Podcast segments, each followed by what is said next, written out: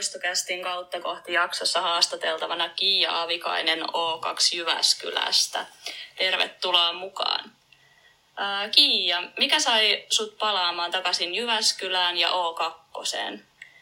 Viime kauden jälkeen sitä hetki tuli mietittyä, että mitä teki seuraavaksi ja koti-ikävä kyllä voitti ja tuntui ihan siltä, että nyt on hyvä aika lähteä takaisin Jyväskylään.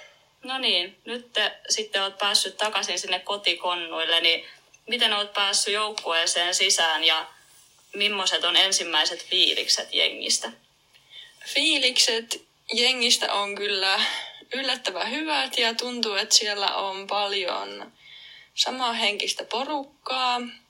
Muka oli tollei aika myöhään, sut helppo kuitenkin tulla, kun oli valmiiksi tuttuja ja ei tarvinnut jännittää ensimmäisiä kuukausia, mikä mulla nyt yleensä on tapana. no niin.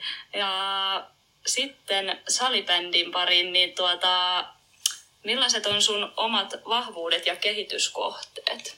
No omat vahvuudet on kyllä pallollisessa pelissä ja haluaisin kentällä pystyä hyökkäyspäässä tekemään ovelampia ratkaisuja kuin muut. Ja isoimmat kehityskohteet on ehkä henkisellä puolella, että jaksaa koko kauden läpi ilman, että tulee turhautumisia. No niin, ja kai nekin kuuluu siihen, että käsitellään ne sitten, kyllä sekin on varmasti ihan normaalia. No sitten, millaista kautta odotat pelillisesti niin kuin itseltäsi ja joukkueelta?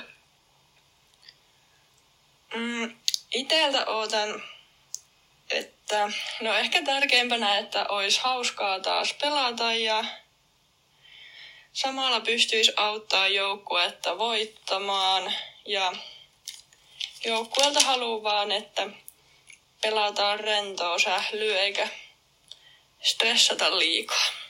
No näinhän se on. Salibändi on kivaa ja siitä pitää nauttia. Tämä kuulostaa tosi hyvältä. Ei muuta kuin tsempit kauteen ja kaikki Jyväskyläläiset löytäkäähän tienne katsomoon ja kannustakaa O2.